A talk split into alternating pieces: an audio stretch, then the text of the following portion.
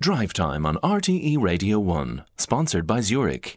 When investment performance matters, make sure your savings are with Zurich. Visit zurich.ie to find out more. Thank you very much indeed, Orla, for that. Now, earlier today, the European Commission published ambitious climate targets for 2040 in order to stay on track to meet the goal of net zero greenhouse gas emissions in 2050. They say the European Commission will need to uh, have an economy wide 2040 target of 90% net greenhouse gas cuts compared with 1990 levels. I'm joined now on the line by Ciarán Cuffe, Green Party MEP for Dublin, and also by Denis Drennan, who's uh, president of the ICMSA, the Irish Creamery Milk Suppliers Association. You're both very welcome to the programme. 51551 for this. I might come to you, Ciarán, for this because the reports and the talk around this uh, latest draft from the European Commission is that um, it's a watering down of a previous draft, particularly when it comes to the agriculture sector. Is that is that your reading of it? Well, from what I've heard, I think the Commission pulled back uh, a bit on what they see as agriculture contributing.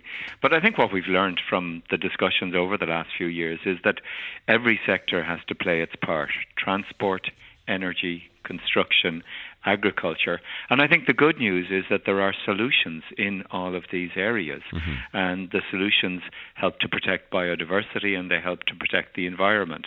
Um, but so when you say I, that I every sector has to play its part, are, do you disagree within the, the rolling back of some of the targets previously set for agriculture? Well, I, I think we have to be careful to ensure that, that there is action in all sectors because if we don't do that, uh, we'll put far too much pressure on, on one sector uh, over another. I mean, for instance, in, in transport, of course, we need to dramatically improve improve, improve public transport. We need to transition to electric vehicles. We need to in, invest in sustainable uh, mobility and walking and cycling. But we can't do everything in, in transport, mm. uh, and that's why we need to uh, we need to work in other areas as well and give farmers a decent wage to to, yeah, to take uh, agriculture for example. Let me bring in uh, Denis Drennan from the ICMSA. What about that, Denis? That, that we've seen protests from farmers right across uh, Europe and in this country as well as late as last week, and that this seems to be some kind of a concession to farmers, this rolling back. Well, good evening, Cormac. Well, we, we've no idea what this actually means yet because, okay, 30, the 30% reduction is going to be removed from the draft. But that what does that mean? Like it, it may not be there in the draft format, but when the actual document come out comes out, what exactly is it going to mean? And well, in the in lieu, it, does it doesn't it, it's quite simple, isn't it? I mean, mm-hmm. if there's a 30% reduction in non CO2 emissions, that seems to be removed from this draft, the latest iteration. If that's not there, you don't have to meet that target. Well, sure, we still have a legally binding Irish target of 25% reduction from agriculture. So, I mean, are the Irish government going to drop that, just drop that now? I don't think so. Do we want them to do it? No, absolutely not. We have to, we, as every sector has to play their part. Mm. But we need fair play here. Like, we're being asked to produce food at a much higher standard for both environmental reasons, biodiversity, climate change, air quality, water quality. Yet, we have Europe trying to sign a Mercosur deal to bring in food from other parts of the country with no standards on them. So, mm. I mean, this is what causing the anguish across the whole all farmers all across in Ireland and all across Europe at the moment is it's not a level playing field. Yeah, let me get clarification from Ciarán on that. What does it mean? I mean, if there's there's still targets from an Irish government point of view, does it mean anything then if there's a, a drop in, uh, in, that target, the 30% reduction in non CO2 emissions from the previous draft of this European Commission document? Does it mean anything if that's removed then for the Irish farmer, Ciarán? Uh, look, I think it's a headline target, and it all boils down to the sectoral plans that will be produced in the next mandate, in, in the next term of the European Commission. Uh, I agree with Denis uh, when he comes to uh, when he's critical of Mercosur and other trade deals. I think the bottom line is that we have to ensure uh, that farmers are listened to because they're on the cutting edge of this transition. They know better than any of us uh, how the weather is changing and how the climate is changing, and I think we have have common cause with farming, that we all want to have uh, good quality uh, payments for farmers. We all want to have healthy soil. Uh, we all want to ensure that produce being, being taken on a ship or flown halfway around the world uh, is not being marketed without the same standards as uh, produce produced within the European Union. So I, I, actually think that we have a huge amount in common to yeah. to protect farm livelihoods. Yeah, but the other part of this document, uh, this draft, is that there seems to be an awful lot of proposals, Ciarán, around technological advances and measures that could help with carbon capture or uh, to eliminate uh, carbon emissions and so on. And I just really wonder if if we're that advanced in terms of technology to rely, rely on that and start eliminating the targets that we have. I, think that's a, an absolutely a fair point, and I think the over reliance on carbon capture and storage, the over reliance on the emergence of small modular uh, nuclear reactors. I mean, the only one I know of that's operational, I think, is in Moscow. Uh, and I think economists have really cast a lot of cold water on this idea that small modular reactors will be cheaper or, or easier to produce.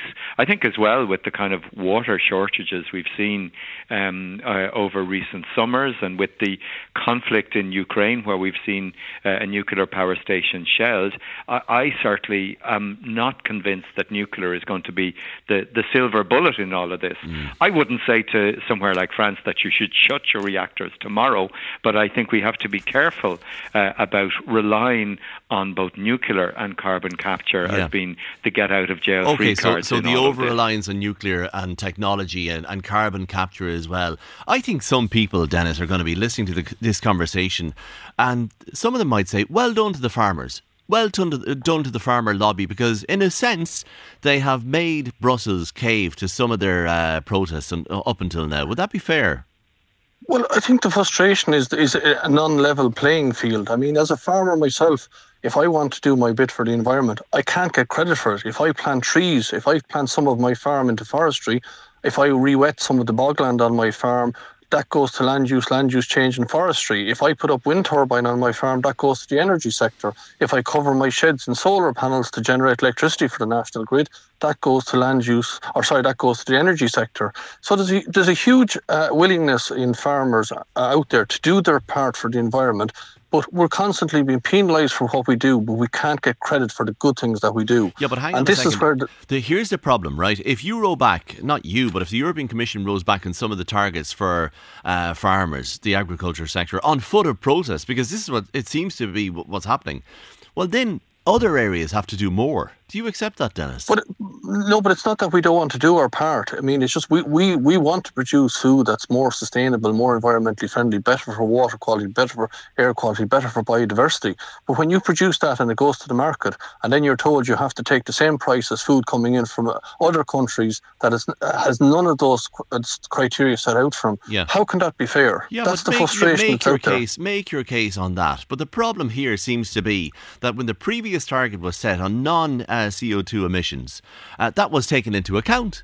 And now, on foot of protest, the non CO2 emissions have been rolled but, back on or raised. That but, can't be fair but, either, can it? But how is it fair that if I put if I if I plant trees on my on my farm to do my part for the environment. If I put up solar panels on my farm, if I put up wind turbine on my farm, that all goes to other sectors. So everything I do wrong is, is counted against me. All the things I'm willing to do right, I get no credit for it. That's where the frustration is like. Ciarán, it can't be heads. Is he right? You win, tails I lose. Uh, I, look, I think I, I, think we, we have to take action, and I, I think farming is not uh, the farmers are not the bad guys in all of this. When you look at the price that a farmer is paid for a liter of milk and the price that it's retailed for in the supermarket, um, I mean Denis would know better than I do, uh, but you're, you're only getting a tiny percentage of what's paid, mm. uh, and I think we have to have a new relationship between the consumer and the farmer uh, and ensure that the, the the vast majority of the profit is not going to to the middleman. You know, and I think I've heard arguments in the last few days about um, how the EU is putting in anti-dumping measures on steel coming from outside the EU. It's putting in anti-dumping measures on Chinese cars. But why isn't it? Why is it then racing off to seal uh, trade deals with South America well, or, or you with say Canada? The farmers are not And- the bad guys. But I had a conversation on this program last week with a farming uh, lobby, the IFA, and uh, Grace O'Sullivan, your colleague as an MEP from the Green Party, and I got the impression. You can correct me if I'm wrong, Denis. That farmers uh, feel that they are the bad guys in this whole conversation as a result of green policies. Am I right or wrong, Denis? we, we it's not that we feel like we're the bad guys. We're being victimized because we don't have the opportunity to, to get credit for the things that we do right. And I'm, I'm glad that Ciarán, Ciarán there has recognized the problem that I'm getting the same price for my milk now as I as my father would have 40 years ago. That's not sustainable. Like you mean, for for for for something to be sustainable, for the, Ireland to be sustainable, it has to be sustainable from uh, sustainable, economic, and social. But uh, we're not economically sustainable if, if somebody is not willing to say that the consumer has to pay more for the product Okay. or somebody somebody has to pay for the So, product. so the I can't say yeah. So, so let me. Sorry to jump in. So the question then goes back to the lawmaker, Ciarán Cuffe. If the farmers are given uh, con- concessions, and rightly so, you say, in in terms of green farming and so on, other sectors surely will have to do more. Which sectors? Well, I, I- think it's not about saying that farmers don't have to do anything. I, I think we, we do need to think carefully about how we farm the land.